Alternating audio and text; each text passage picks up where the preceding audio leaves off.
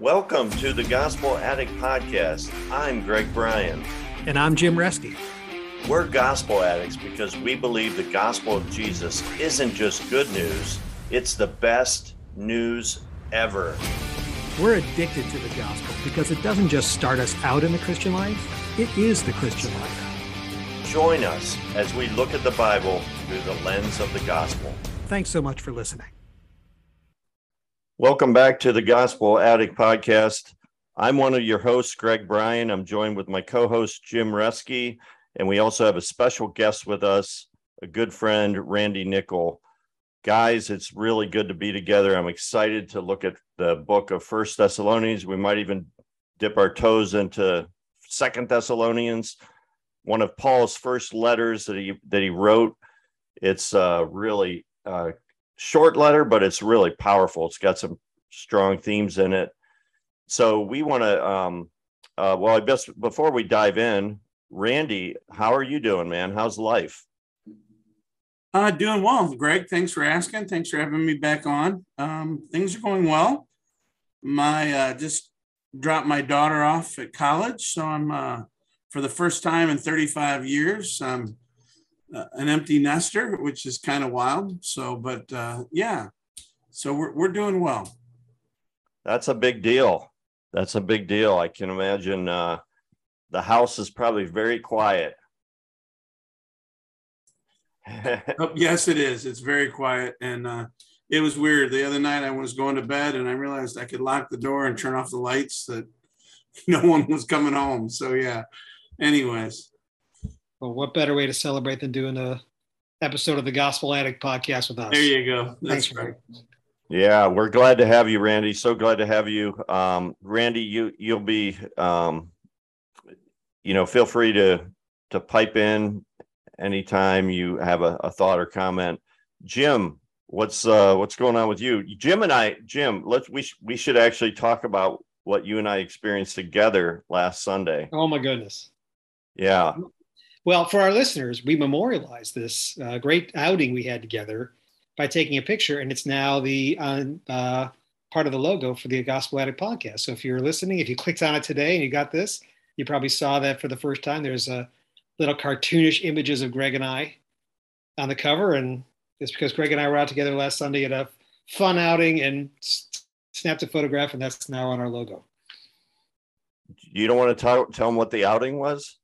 Well, Sure. So uh, very very briefly, I uh, uh, it was a um, uh, uh, racing driving instructing course with professional uh, on a professional race course with professional race drivers, and um, I. Uh, uh, I made a donation. Was kind of was, a, and this was part of the uh, the prize that came with making the donation, and and so I got to go race a whole bunch of very fast and exciting cars around a racetrack with a professional driver instructor for half day. I was going to go alone. The night before, I was texting Greg and I. We were texting each other. Greg said, "I'll go with you," and I said, "No, don't go. It'll be boring." He said, "No, I'll go."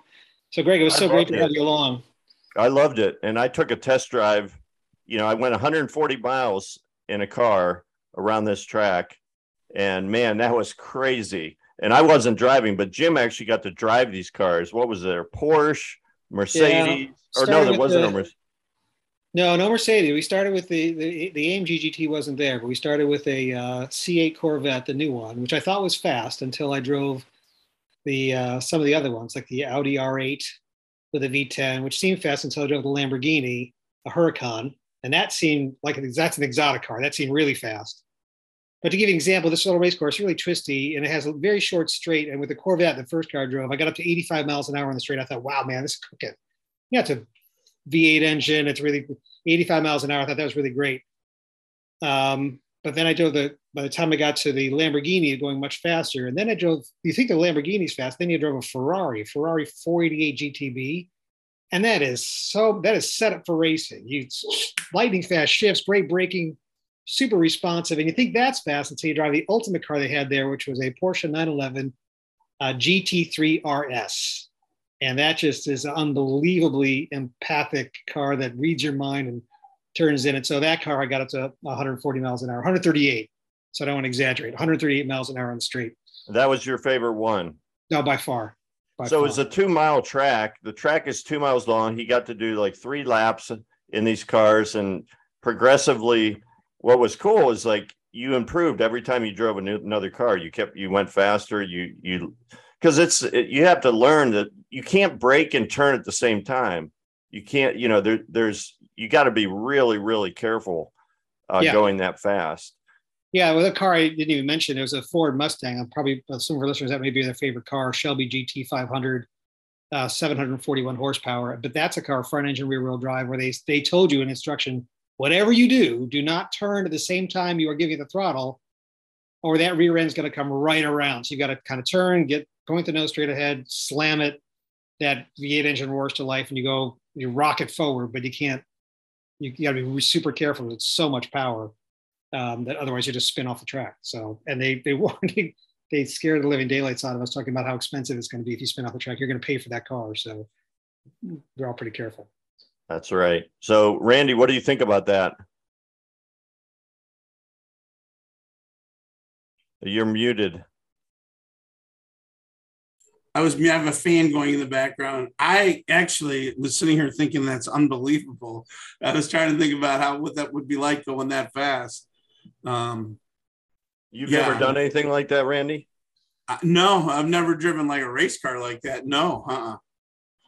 Yeah, what an experience. Most people come and they just want to drive, you know, the Lamborghini. So they pay their money, they do three laps, and they're kind of towing around the tiptoeing around the course. And and they by the time you do three laps, you're just getting comfortable and you pull in, it's over. And so by the time I'd done 21 laps with seven cars. And so by, by the end, wow. you really with a professional driver who's telling you, you know, hit this apex, accelerate here, swing out over here, now the brake light, go. And so by the end, we're just passing the other cars and they're pulling. My question though is how you could ever have thought that was going to be boring. That's so cool. it's exciting for the driver. I thought for poor Greg just to sit and watch, but yeah, I'm glad you got you got to do one of those drive alongs, Greg. That was like that was fun. Yeah, and I also enjoyed. I took, you know, I had your camera and I took a bunch of pictures. It was fun taking pictures as the car was was zinging around the. I mean, it was just fun to watch the cars. Um, it was it was just a cool experience. I I really, really enjoyed it. So anyway, that was fun. Um, we're not sure we'll keep that in the podcast or not, but we'll see. We'll see. but let's dive. Fun. Let's dive into the uh, the background of First Thessalonians. Um. Jim, Jim, get us started. Yeah, let me get you started, and then um, we can kind of shift off here a little bit. Um, uh, uh, um, uh, move around. So, I, so First Thessalonians. Um, uh, is a book that um, one of the epistles that Paul wrote, um, kind of in the middle of the New Testament. Uh, I actually like to think of this as the start of the T's because you have First and Second Thessalonians, First and Second Timothy, and then Titus. It helps me remember where it is. But epistles are letters, and so this is one of the letters that Paul wrote to a church in Thessalonica, where he had um, established a church. And there's a short section in the book of Acts that kind of talks about that and how that works. And, and Randy, if you had that called up. I thought maybe you you were thinking maybe you could read that and we could just talk about how this church got started. Sure, I, I would love to. Um, yeah, so in Acts 17, and we have the story here of, of Paul's uh, trip and, and time in Thessalonica. And so, in verses, I'm going to read uh, Acts 17, verses 1 through 9, and it's in the NIV. It says, When Paul and his companions had passed through Amph- uh, Amphipolis and Apollonia, they came to Thessalonica, where there was a Jewish synagogue. And a- as was his custom, Paul went into the synagogue, and on three Sabbath days he reasons with them from the scriptures, explaining and proving that the Messiah had to suffer and rise from the dead. This Jesus I am proclaiming to you is the Messiah, he said. Some of the Jews were persuaded and joined Paul and Silas as did a large number of God fearing Greeks and quite a few prominent women. But other Jews were jealous, so they rounded up some bad characters from the marketplace, formed a mob, and started a riot in the city. They rushed to Jason's house in search of Paul and Silas in order to bring them out to the crowd. But when they did not find them, they dragged Jason and some of the other believers before the city officials, shouting, These men who have caused trouble all over the world have now come here. And Jason has welcomed them into his house. They are all defying Caesar's decrees. saying that there is another king, one called Jesus. When they heard this, the crowd and the city officials were thrown into turmoil. Then they made Jason and the others post bond and let them go. In just a couple more verses, it says, And as soon as it was night, the believers sent Paul and Silas away to Berea. On arriving there, they went to the Jewish synagogue. Now, the Berean Jews were of more noble character than those in Thessalonica, and they received the message with great eagerness and examined the scriptures every day to see if what Paul said was true.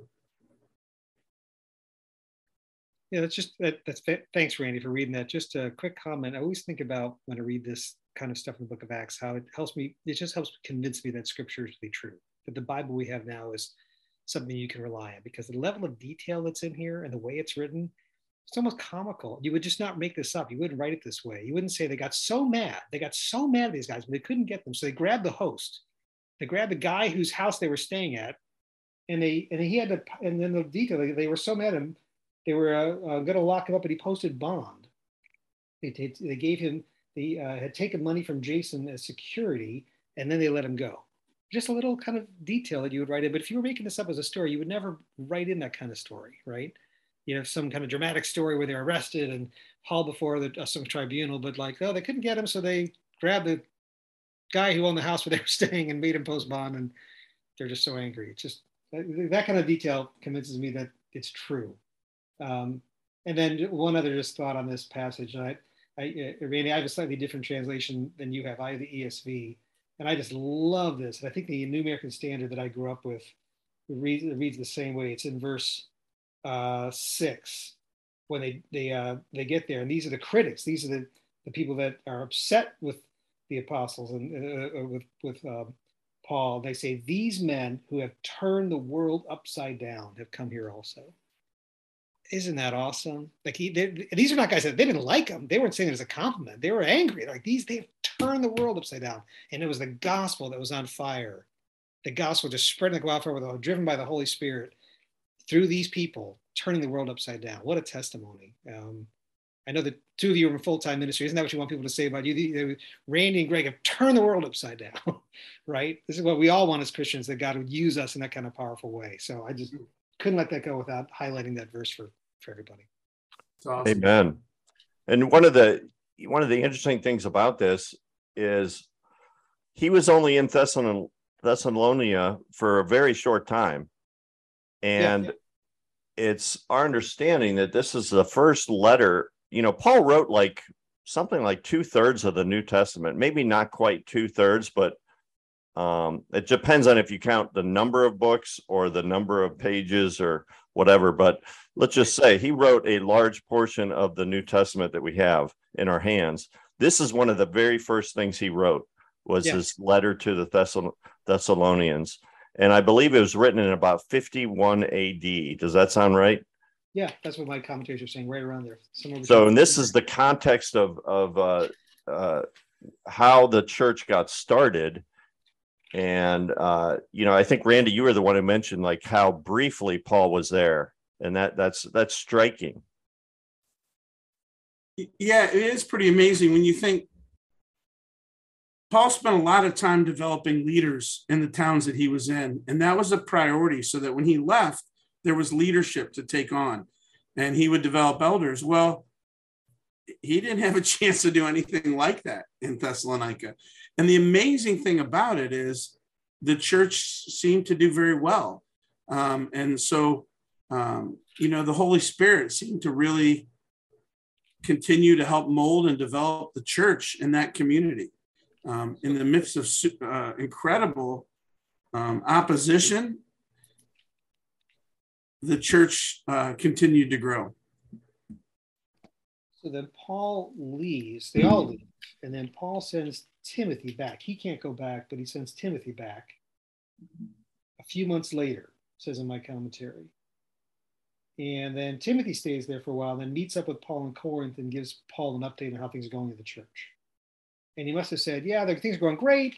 They're getting established in the Lord and they're growing, but they do have some questions, like about the second coming of Christ and people who died. And some of the, you can tell by the way Paul's writing the letter that he's writing it to address some of the questions that must have been funneled to him back through Timothy's report, right? Uh, that, you know, uh, just but that, that, they're, that are doing well. They're doing, they're doing well in the Lord, but they do have some questions that are troubling them. Paul seems to kind of want to address those things.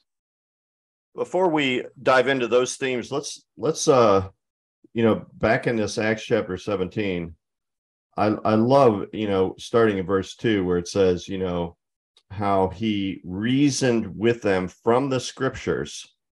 He used the Old Testament scriptures explaining and proving that the Christ had to suffer and rise from the dead. Um, this Jesus I am proclaiming to you is the Christ. So that's the gospel. You know, Paul was sharing the gospel and it was changing lives. And, you know, we call this podcast the Gospel Addict Podcast. And because we think the gospel changes everything. Mm-hmm. It it's and it's not just for our salvation, but it's also for it's one of the keys to our sanctification. In other words, one of the big mistakes that I feel like I see Christians make all the time is they come to faith by grace through the gospel, but then they try to grow spiritually through their works. Right. And they they kind of move on from the gospel. They kind of fall back into their default mode, which is self-justification and works-based sanctification is what I call it.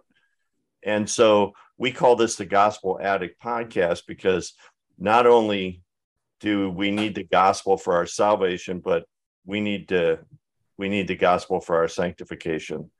And so I just I, I just love and the apostle Paul, you know, all through the, the scriptures talks about how um, the power of the gospel um, to change lives. So any of you guys want to make any further comments about that? Yeah, yeah. Um, you know, uh, you're absolutely right, Greg. And I lived a lot of my Christian life that way, the early Christian life, thinking that, you know, the gospel starts you off. And what we all, the phrase you and I often say, you know, we thought the gospel was the ABCs of the Christian life. And now we realize it's the A to Z of the Christian life. We thought it was something that would start you off, but then the, your growth in Christ was all through hard work and effort. Grit your teeth and try harder, make better decisions and grow in Christ and put your mind to it and really grow. And that's uh, sanctification will come through hard work and effort. And if you and I think as an early Christian, that's why I like, you know, like First Thessalonians 4, you can write First Thessalonians 4 and it starts talking about, look, this is how you ought to walk. If I'm looking 4 verse 1, you know, he says, you know, we ask and urge you in the Lord Jesus that as you receive from us how you ought to walk and to please God, that you do so more and more. And in verse 3, this is the will of God, your sanctification. He talks about sexual morality and he talks about um, purity and uh, how to live in holiness, right? Um, in and, and you know, I would sink my teeth into that stuff. I would think this is this is that's that's it. That's what the Christian life's about. You see, we, time to get on to brass tacks and get going for the Christian life. We're going to work towards holiness and sanctification right there in First Thessalonians four. And what you miss at this at in First Thessalonians one, two, and three, if you read it, the, the word gospel comes up again and again and again each of those chapters.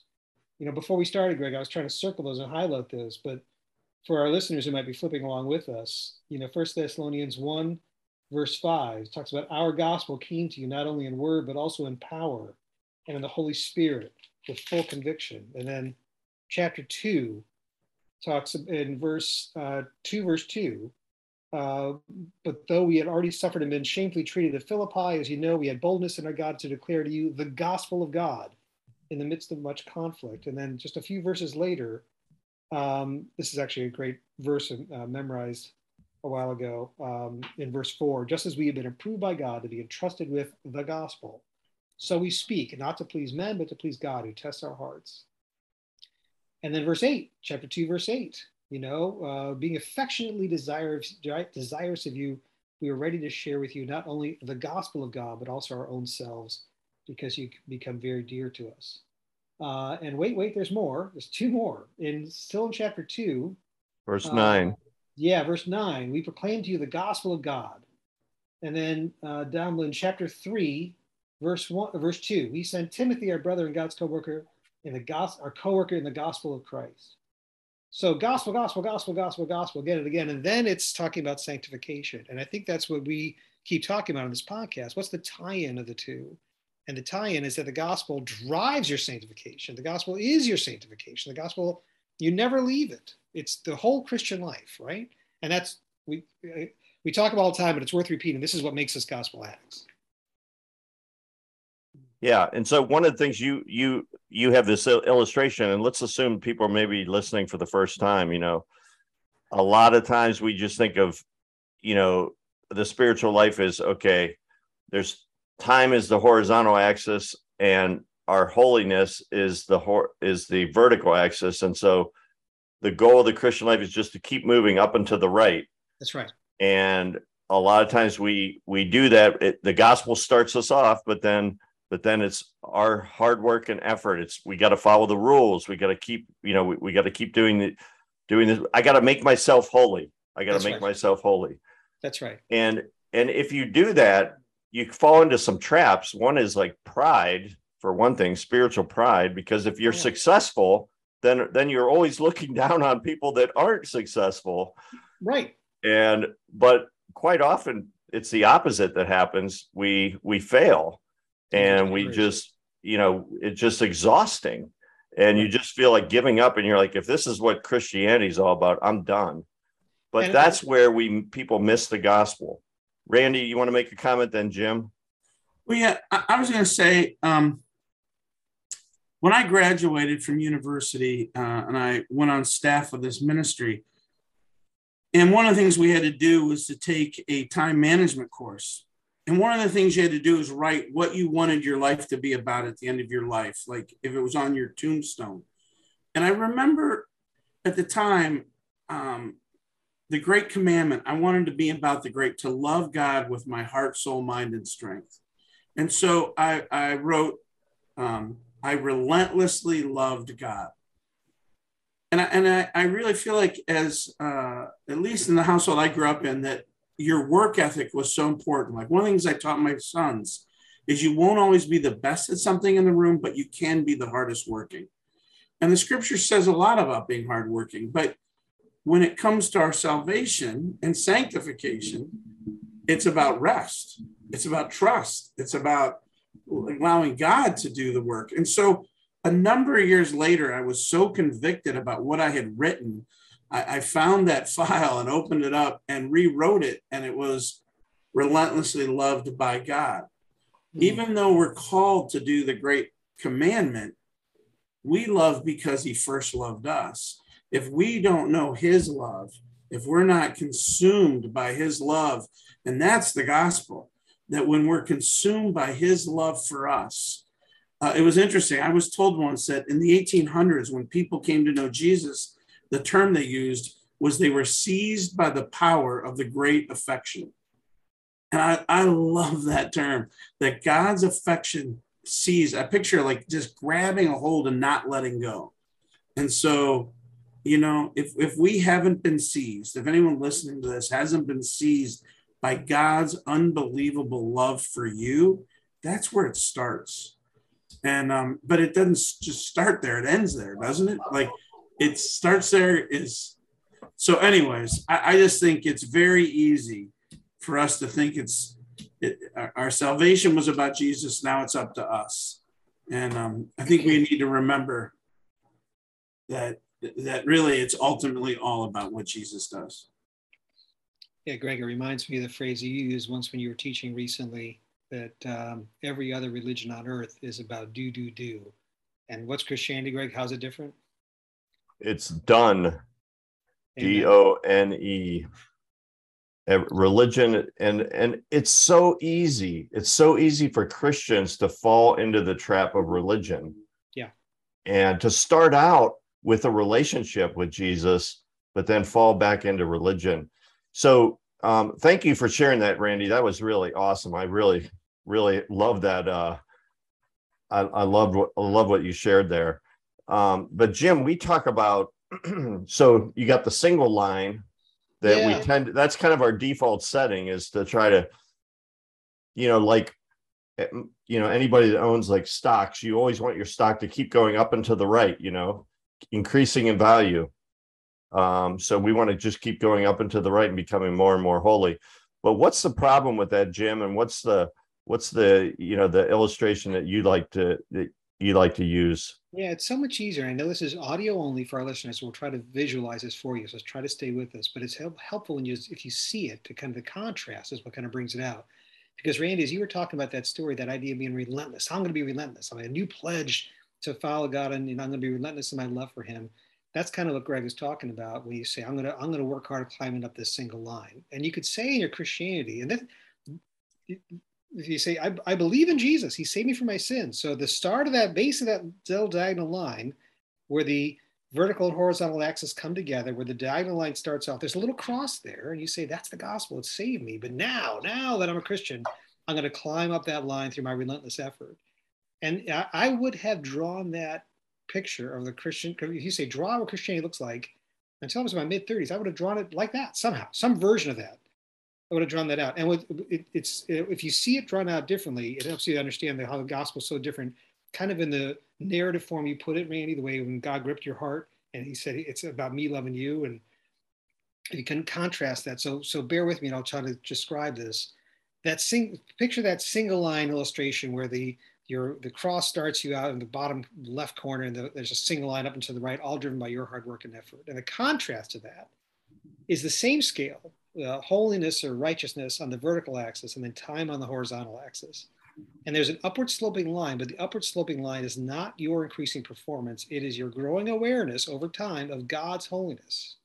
And then from this, so you draw that somewhere along the line. And then from that same starting point, where that diagonal line takes off and goes up and to the right, start there and you draw a, a downward sloping line. That is your growing awareness over time of your own sinfulness or your lost or your lostness, your lack of holiness. So all of us are believers at some point in our lives when we came to know, we said, wait a second, there's a gap between him and me. There's a gap between him and me. I need the cross to fill that gap. And so early in the Christian life, that's what you see when those two lines are close to each other and they they're just starting to diverge from each other. You draw a little cross in that little in that crux between that joins the two lines. You say, that's it. That's the gospel. That's the gospel that that that close the gap between me and him.